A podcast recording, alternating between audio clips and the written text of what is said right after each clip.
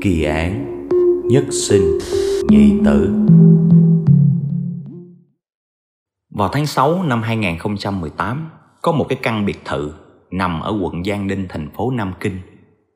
Nó đã được tổ chức bán đấu giá thêm một lần nữa. Căn nhà này đã được bán đấu giá rất nhiều lần rồi. Và cứ mỗi lần như vậy là cái giá khởi điểm của nó thụt thụt thụt thụt xuống từ từ các bạn.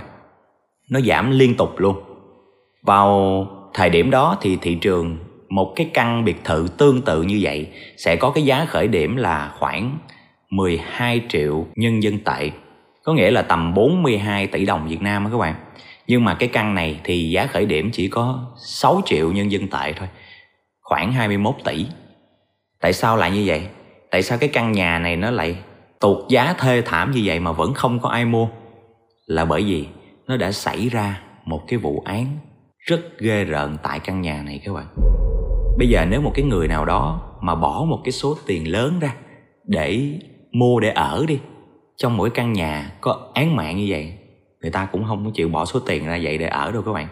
Còn nếu mà mua đi bán lại, hay gọi là mua đầu tư thì biết mình mua rồi, đến lúc mình bán lại, có ai mua hay không mà mình đòi bán. Nói chung là cái tính thanh khoản của nó cực kỳ thấp, cho nên đấu giá tới đấu giá lui cũng không có ai mua là như vậy. Tuy nhiên thì sau này cuối cùng cũng có một người được giấu tên. Người ta yêu cầu giấu tên mua cái căn nhà đó với cái giá là 7 triệu nhân dân tệ các bạn. Bây giờ thì mình sẽ kể cho các bạn nghe cái câu chuyện về cái vụ án mạng tại cái căn biệt thự này nha các bạn. Ở Nam Kinh, Trung Quốc có một cái ngọn núi tên là Giang Quân. Tương truyền rằng hồi đó thời nhà Tống á, chiến thần Nhạc Phi đã từng đánh đuổi và diệt địch ngay tại cái ngọn núi này. Cho nên người ta còn gọi là núi tướng quân các bạn.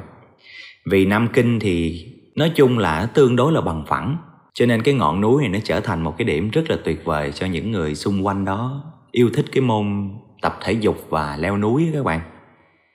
Ngày 28 tháng 2 năm 2011 có hai sinh viên đại học đang leo núi và đi dạo vòng vòng ở trên cái ngọn núi đó bình thường thì họ vẫn lên xuống cho nên rất là quen thuộc cái con đường mòn để đi lên núi. Trong lúc họ đang đi, thì họ nhìn ở trong cái bụi cỏ, thấy có một cái túi lớn giống như là một cái bọc rác. Và nó bốc ra một cái mùi rất là hôi thối. Nếu như ở dưới phố mà nhìn thấy cái bọc rác như vậy thì cũng là bình thường thôi. Nhưng mà ở trên đây mà có cái bọc rác như vậy, nó là cái điều bất hợp lý ai mà đi mà xách cái bịch rác lớn vậy leo lên tuốt trên núi này dục nó quá là mất công. Với cái suy nghĩ và cộng với cái sự tò mò thì hai sinh viên này đã quyết định bịt mũi và mở ra xem. Ban đầu họ chỉ nhìn thấy một cái mớ thịt hỗn độn giống như là thịt heo thôi. Nhưng mà do cái bao nó nằm nghiêng cho nên lúc mà tuột cái sợi dây ra một cái thì nó ngã xuống nó, nó sổ hết thịt ở trong nó ra các bạn. Và trong cái đống thịt đó nó có một cái bàn chân người nữa các bạn. Vừa mới thấy cái đó là thôi. Hai ông sinh viên này ba chân bốn cẳng lao xuống núi chạy đi báo cảnh sát liền các bạn. Nếu như bình thường mà đi xuống núi mà chắc tầm 20 phút thì lần này chắc hai ổng chạy chắc tầm 10 phút rồi, tại vì giác dò lên cổ mà chạy mà ghê quá mà. Sau khi cái án này nó được báo thì sở công an thành phố Nam Kinh đã lập tức thành lập một cái đội đặc nhiệm và còn nhờ thêm sự giúp đỡ của các chuyên gia pháp y của Sở Công an tỉnh Giang Tô đến hỗ trợ để điều tra nữa. Khi mà cảnh sát đã đến nơi phong tỏa hiện trường xong, họ điều tra và tìm kiếm xung quanh đó xem như thế nào. Do cái con đường mòn này cũng không có đông người qua lại, với lại hai ngày nay trời mưa liên tục cho nên người tập thể dục nó cũng ít. Và cũng do trời mưa như vậy mà các dấu vết dường như nó đã bị những cơn mưa làm mất tiêu hết rồi các bạn. Hiện trường cũng không tìm thấy vũ khí giết người. Những manh mối như dấu chân hay là những cái gì đại khái mà những cái kẻ thủ ác ờ, thường hay để lại trong cái quá trình gây án nó đã không còn nữa. Người ta đã tìm thấy tổng cộng là 11 cái túi, tất cả đều chứa xác. Tại hiện trường thì không có cái dấu hiệu của sự ẩu đả, vật lộn, cho nên khả năng cực kỳ cao, là cái chỗ này là cái chỗ để đem vứt xác thôi, chứ nó không phải là hiện trường gây ra cái chết sau khi đem về và ráp hình lại, Trải qua quá trình khám nghiệm tử thi, thì người ta xác định đây là một người đàn ông, khoảng chừng 40 đến 50 tuổi. Cái nguyên nhân tử vong là do bị một cái vật cứng đập vào đầu liên tục, và khả năng nó là một cây búa. Ngoài những điều trên thì các chuyên gia cũng nhận định rằng cái kẻ thủ ác này có vẻ như là tương đối am hiểu về cấu tạo cơ thể của con người. Vì các phần xác được tách ra, nó tương đối là gọn ghẽ. Cái vết cắt nó gọn, chứ nó không phải là giống như cắt bừa, chặt bừa các bạn. Và qua những cái vết cắt đó thì các chuyên gia cũng nhận định rằng đây nó được tiến hành bằng một con dao làm bếp bình thường, chứ không hẳn là một cái dụng cụ chuyên dụng nào cả theo nhận định về cái đội phân hủy thì người này có thể đã tử vong khoảng 3 ngày. Có rất là nhiều cái kết luận tại chỗ và điều tra cũng tại chỗ. Tuy nhiên thì để xác định một người, danh tính của người đó với cái vẻ bề ngoài và trong cái nhân dạng là từng phần từng phần như vậy là cực kỳ khó khăn. Bên trong 11 cái túi đó thì người ta tìm thấy được bộ đồ các bạn, có nghĩa là gồm có một cái quần lót, một cái quần tây và một cái áo sơ mi nhìn cái hàng này thì là đồ xịn, đồ hiệu. Tuy nhiên những cái đồ này thì ở trung quốc cũng đầy nhóc ra, cho nên nó cũng không có cái yếu tố gì mà để nhận diện đặc biệt được. Nhưng may mắn làm sao, ở bên trong cái túi quần, sâu bên trong cái túi quần của cái người đàn ông này thì họ tìm được một mảnh giấy thấm đẫm máu các bạn giống như là bị vo viên lại bỏ trong đó, mà nhiều khi ngay cả cái người chủ nhân, cái người nạn nhân người ta cũng không nhớ là người ta đã vo viên cái tờ giấy đó, người ta bỏ vô hồi nào. Nó được xác định là một cái vé tàu các bạn. Vé tàu đó có lịch trình di chuyển vào ngày 25 tháng 2 2011 là cách đó mấy ngày á, từ Lan Châu đến thành phố Nam Kinh này. Và ở trên cái tấm vé đó, từ năm 2010 trở đi, thì Trung Quốc nó có yêu cầu là đi mua vé tàu là phải có chứng minh nhân dân à, ghi cái tên thiệt lên vé luôn chứ không như hồi xưa cứ ra mua vé vậy thôi không cần biết ai với ai hết. Thì ở trên cái tấm vé đó nó ghi tên là Điền Minh Dương. Như vậy không có lẽ cái nạn nhân này tên là Điền Minh Dương người ở Lan Châu hay sao? Tổ đặc nhiệm đã liên hệ với cảnh sát ở Lan Châu tìm hiểu xem vấn đề như thế nào. Thì cảnh sát ở Lan Châu sau khi điều tra báo về rằng Đúng là có người tên Điền Minh Dương ở Lan Châu, Nhưng mà anh ta vẫn còn sống sờ sờ.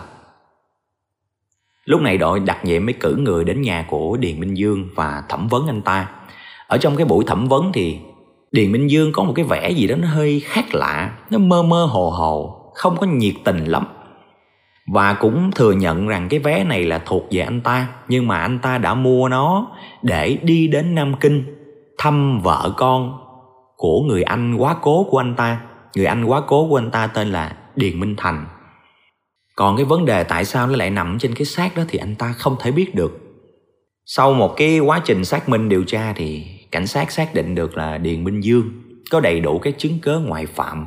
Cho nên là xác định anh ta không phải là hung thủ. Nhưng mà cái thái độ lãng chánh, cái kiểu né né của anh ta khi mà cảnh sát thẩm vấn thì người ta nhận thấy rằng dường như anh ta có đang che giấu một cái điều gì đó.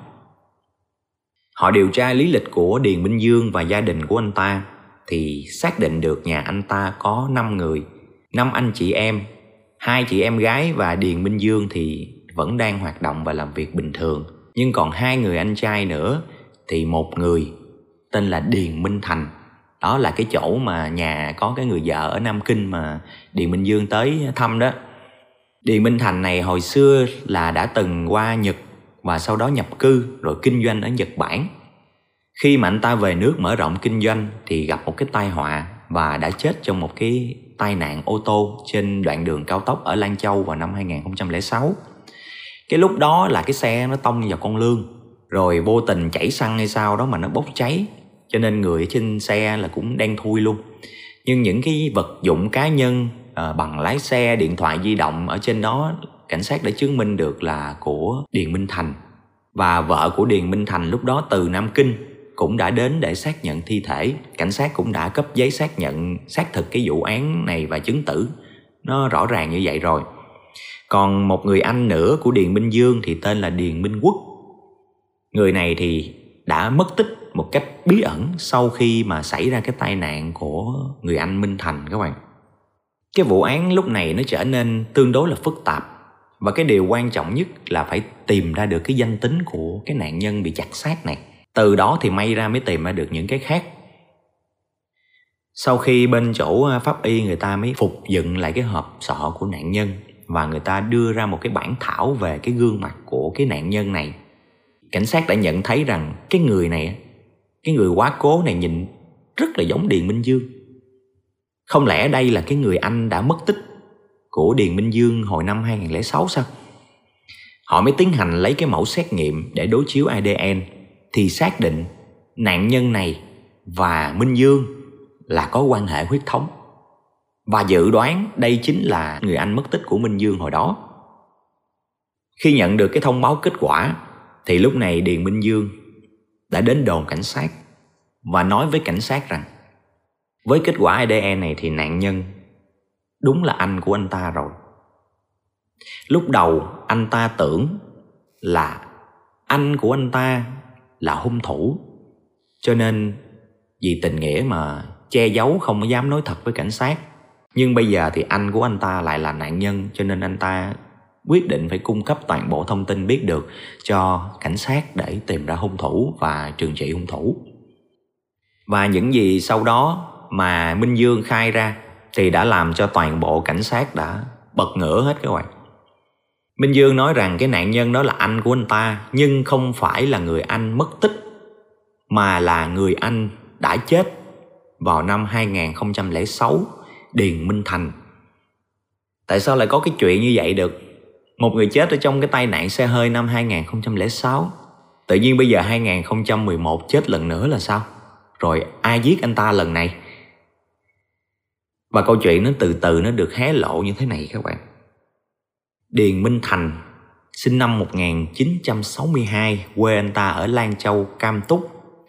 Vào những năm 80 thì do hoàn cảnh gia đình tương đối là khó khăn, nhà nheo nhóc như mình đã nói năm anh chị em. Cho nên đã đi xuất khẩu lao động sang Nhật. Trong thời gian anh ta qua làm việc ở Nhật thì cũng thường xuyên gửi tiền về cho gia đình, giúp cho gia đình cũng bớt khó khăn chỉ có điều là do anh ta mang cái quốc tịch Trung Quốc nên cái sự phát triển của anh ta ở Nhật Bản nó cũng giới hạn thôi, có hạn chế thôi. Vì lý do này mà anh ta đã kết hôn với một người phụ nữ Nhật Bản và đã thành công để trở thành một công dân của Nhật Bản có quốc tịch Nhật Bản các bạn. Sau khi nhập quốc tịch Nhật Bản thì Điền Minh Thành đã mở một cái công ty sản xuất các sản phẩm liên quan đến chăm sóc sức khỏe và sắc đẹp mỹ phẩm nói chung các bạn và cũng thu được một số cái thành tựu đáng kể. Lúc này thì đến với cái cuộc hôn nhân này thì nó thẳng ra là cái cuộc hôn nhân này là một cái sự lợi dụng, một cái thực dụng để lấy cái quốc tịch nhật thôi. Cho nên sau khi đã có được những thứ anh ta muốn rồi thì anh ta ly dị cái người vợ nhật của mình. Rồi sau đó là quen biết và kết hôn với một người phụ nữ tên là Từ Lý Bình, là một người con gái xinh đẹp. Kém anh ta 8 tuổi, gốc ở Nam Kinh là người Trung Quốc luôn. Và sau khi kết hôn với nhau, khi mà từ Lý Bình đã cũng nhập cái quốc tịch Nhật Bản xong thì khoảng độ một năm sau thì hai người có sinh ra một đứa con gái. Tuy nhiên kể từ đó thì cái công việc làm ăn của Điền Minh Thành có vẻ như nó không còn được thuận lợi nữa, mà nó cứ xa sút từ từ. Cho đến năm 2006 thì diễn ra một cái cuộc suy thoái lớn về kinh tế ở Nhật Bản cho nên các sản phẩm của anh ta dường như là không còn tên tuổi và không thể kinh doanh tại Nhật Bản được nữa. Cho nên hai người mới quyết định trở về Trung Quốc để mà làm lại ở Trung Quốc cũng bằng cái nghề này, nhưng mà bây giờ không làm ở Nhật Bản nữa. Cũng trong cái năm đó, ổn định nhà cửa ở Nam Kinh xong, thì Điền Minh Thành có về quê của mình ở Lan Châu cũng có ý muốn là để ờ, vay vốn tiếp tục phát triển kinh doanh.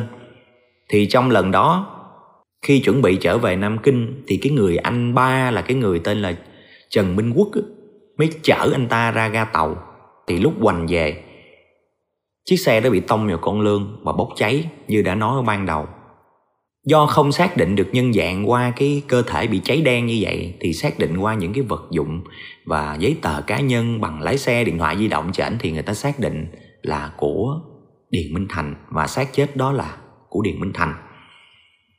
Sau đó cảnh sát đã mời cái người vợ từ Lý Bình từ Nam Kinh đến để xác nhận thi thể và cô ta cũng đã đến xác nhận và yêu cầu là không cần phải xét nghiệm ADN gì cả để tiến hành hỏa táng xác của chồng. Rồi sau đó cô ta qua Nhật Bản với tư cách là một quá phụ để tiến hành thanh lý cái hợp đồng bảo hiểm của Điền Minh Thành.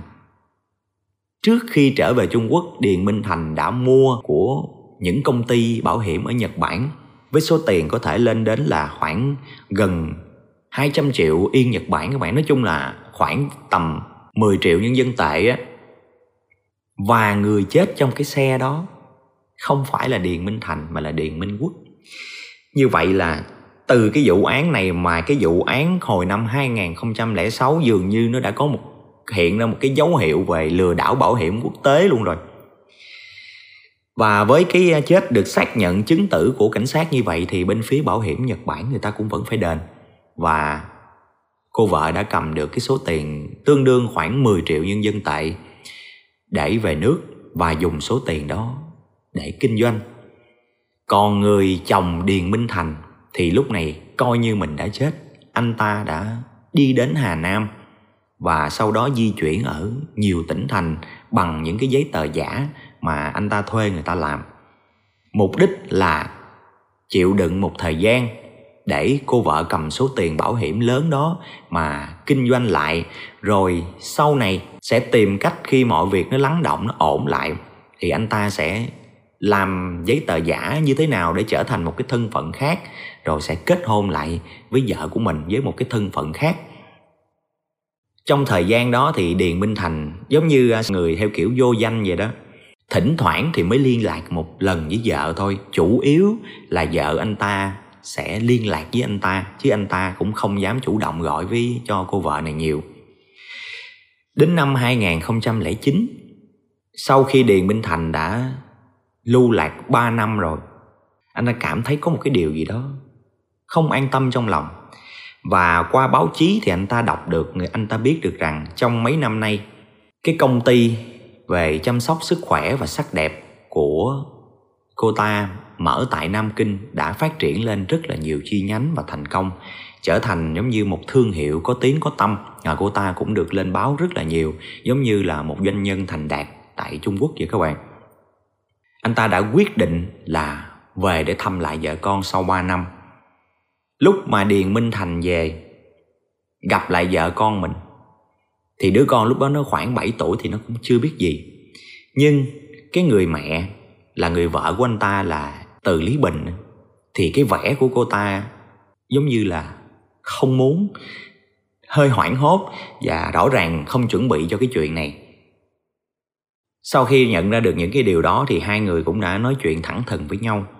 Cô ta nói thật với lại điền minh thành là trong cái thời gian mà phải à, một mình cô ta phải nuôi con và phát triển cái sự nghiệp á, thì ngoài bố ruột của cô ta là người hỗ trợ cô ta rất là nhiều thì có một người nữa giống như là thanh mai trúc mã của cô ta là bạn từ hồi nhỏ tên là đường khải.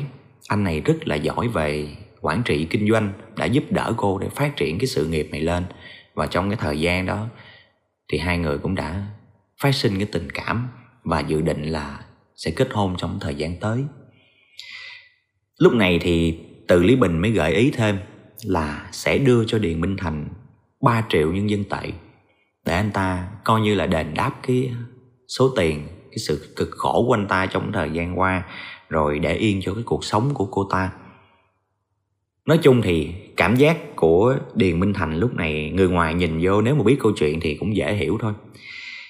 Chưa chưa chắc xác định được cái vụ án mà tai nạn xe hơi năm 2006 mà chết ông anh ruột mà để trộm long cháu phụng đổi thành là xác chết của anh ta để để vợ anh ta được hưởng tiền bảo hiểm. Chưa nói, chưa khẳng định được là có phải là do cái mưu đồ của Điền Minh Thành gây ra hay không, hay nó chỉ là một cái vụ tai nạn ngẫu nhiên và vô tình Điền Minh Thành đã mượn nước đẩy thuyền để có được số tiền bảo hiểm một cách phi pháp vậy hay không? Chưa nói đến chuyện đó, tại vì cũng không kết luận được. Cảnh sát cũng không giống như cam túc lúc đó, cũng điều tra hời hợt như vậy thôi, nên đến giờ cũng không có lật lại cái vụ án đó. Thì mình khoan nói tới, nhưng những cái gì mà anh ta đã phải trải qua thì nó cũng có một phần tạm gọi là nín nhịn và hy sinh cho cái tương lai của chung, của nguyên một cái gia đình của anh ta. Nhưng mà bây giờ nhận lại là 3 triệu tệ và rời xa. Lúc này thì anh ta dường như cũng chấp nhận và cầm 3 triệu tệ đó. Từ lúc cầm 3 triệu tệ đó thì anh ta đã không tiếc tiền mà ăn chơi phung phí. Và với cái độ ăn chơi phung phí đó, thì số tiền đó nó cũng mau chóng mà hết thôi, không có làm gì hết. Mà chỉ có ăn chơi thôi thì cỡ nào mà không hết, đúng không các bạn? Lúc này, khi hết tiền, thì anh ta mới trở về nhà, ở dưới quê ở lan châu để nói cho gia đình mình nghe toàn bộ sự thật là người chết thật sự là ông anh minh quốc chứ không phải là anh ta. Và sự việc nó xảy ra như vậy như vậy đó. Thì nói chung cùng trong một gia đình mà người ta cũng phải bên vực, ủng hộ thôi. Và cho rằng minh thành đã hy sinh nhiều thứ và cô vợ kia rõ ràng là đã phụ bạc anh ta. Đến tháng 1 năm 2011 thì Điền Minh Thành mới bàn với lại Điền Minh Dương là người em của mình định đi Nam Kinh một chuyến nữa để thuyết phục xem là vợ anh ta có chịu quay lại với anh ta hay không, nối lại tình xưa hay không các bạn. Này, cái này là đang theo lời của Minh Dương kể nha. Thì lúc đó Minh Dương mới gọi điện cho chị dâu. Nói cái ý định như vậy thì dường như cái sự phản kháng rất là mạnh mẽ, nó được thể hiện qua trong cái cuộc điện thoại luôn. Chị dâu của minh dương, tức là vợ của minh thành, đã gào thét trong điện thoại nói là mọi người hãy buông tha cho cô ta, để cho cô ta yên. Cô ta đã không còn cái gì nữa rồi. Đừng có làm như vậy nữa, không có thay đổi được cái gì đâu. Đại loại là như vậy các bạn.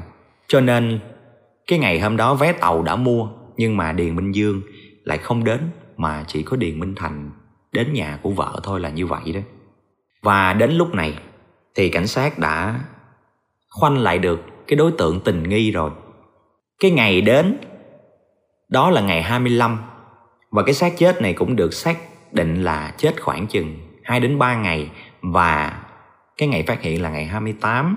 Như vậy, nghi phạm khả năng cao là những người trong cái gia đình bên vợ thôi. Họ đã xem lại tất cả những cái băng ghi hình tại những cái siêu thị metro trên Nam Kinh, ở khu vực gần đó, là tại vì họ phát hiện ở trên những cái túi mà đựng xác lúc đầu các bạn những cái túi đó là ở siêu thị metro. Họ hay chú ý đến những cái người đi mua những dụng cụ như búa, dao và bao xốp. Thì họ thấy có một người đi mua những dụng cụ đó, trong cả trăm người mua, nhưng có một người là người quen mua cái đó. Đó chính là bố vợ của điền minh thành các bạn, là cha ruột của từ lý bình. Và khi cảnh sát đến nhà, đến cái căn biệt thự đó, nhà của từ lý bình để khám xét, thì ông bố ông ngồi trong nhà, giống như một cái tư thế đã biết trước và sẵn sàng nhận tội các bạn. Tại đó, tầng hầm, người ta cũng tìm được những cái vết máu và xác định adn chính là của điền minh thành. Tại cơ quan điều tra, sau khi bị bắt giữ, thì người bố của từ lý bình đã nhận hết mọi tội lỗi. Tuy nhiên, thời điểm đó cảnh sát cũng nhận được một cái tin rằng từ lý bình đang chuẩn bị ra sân bay ở thượng hải để bay sang nhật bản thì cảnh sát lập tức yêu cầu bắt giữ lại để phục vụ cho điều tra. Theo cái lời khai của ông bố của từ lý bình, ông bố này cũng đã 71 72 tuổi rồi. Là sau khi những cái gì mà như Điền Minh Dương khai với cảnh sát từ đầu đến giờ, Đến cái đoạn mà nhận 3 triệu tệ, Thì sau khi mà xài hết Thì Điền Minh Thành Thường xuyên đến và vòi tiền, Xin tiền tiếp tục của con gái ông ta và gia đình ông ta. Và hết lần này đến lần khác Thì từ Lý Bình cũng đã đưa rất nhiều khoản tiền từ lớn đến nhỏ cho Điền Minh Thành. Nhưng Điền Minh Thành cũng không có buông tha, Còn hăm dọa rằng nếu không tiếp tục đưa tiền thì anh ta sẽ báo cảnh sát về những cái việc làm của hai người ngày, ngày xưa lừa đảo bảo hiểm xuyên quốc gia đó để rồi tất cả cùng đi tù. Và cái đỉnh điểm nó đến cuối cùng điền minh thành đã gọi điện cho đường khải là bạn trai hiện tại của vợ cũ mình á. Ở này nó, nó hơi bùng binh xíu.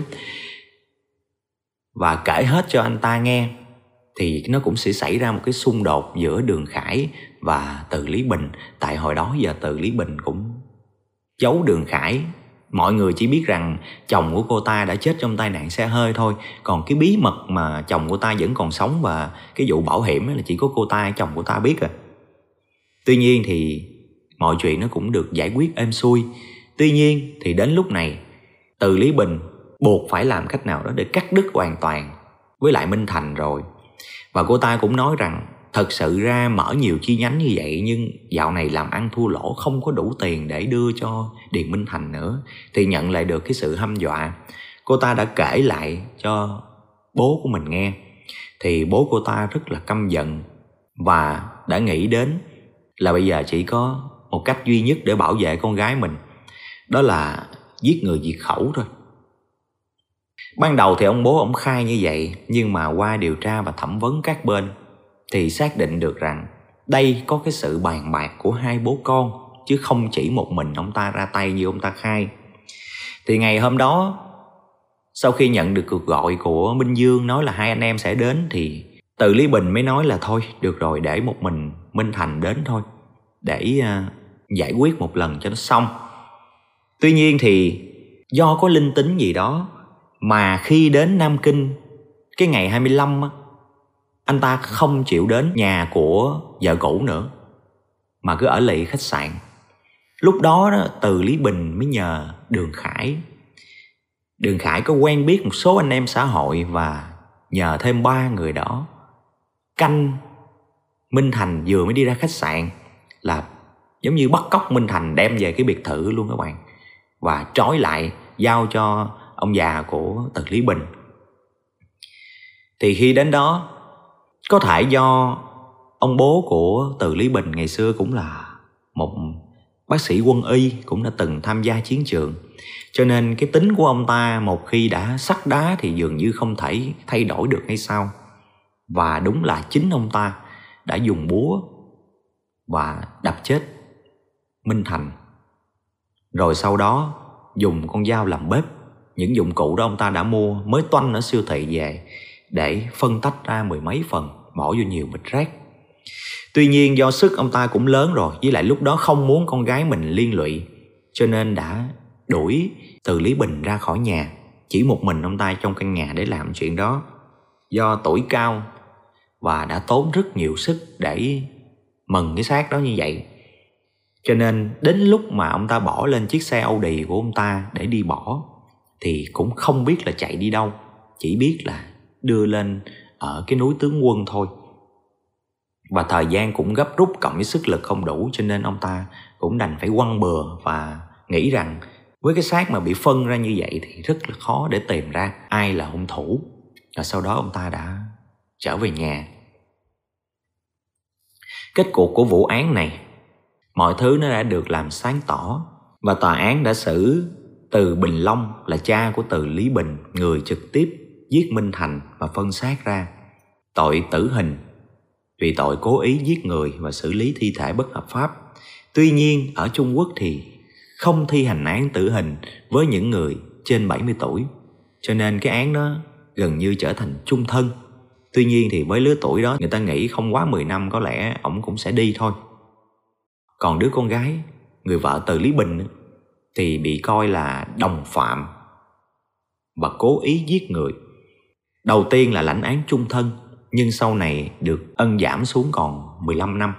Là tính tới nay là 2011 tới giờ 2021 là 10 năm đó, là còn 5 năm nữa là có thể cổ được ra đó. Còn những cái người còn lại hỗ trợ, ví dụ như người yêu của ta là đường khải và ba anh em xã hội kia thì bị xử cái tội là bắt cóc, giam giữ người trái phép. Cái vụ án này nói chung thì ai đúng, ai sai, ai cũng đúng, ai cũng sai, lộn xộn hết trong cái câu chuyện này, mọi người đều có cái nhận định rõ. Tuy nhiên rõ ràng cái nhân quả nó thể hiện rất rõ trong cái câu chuyện này.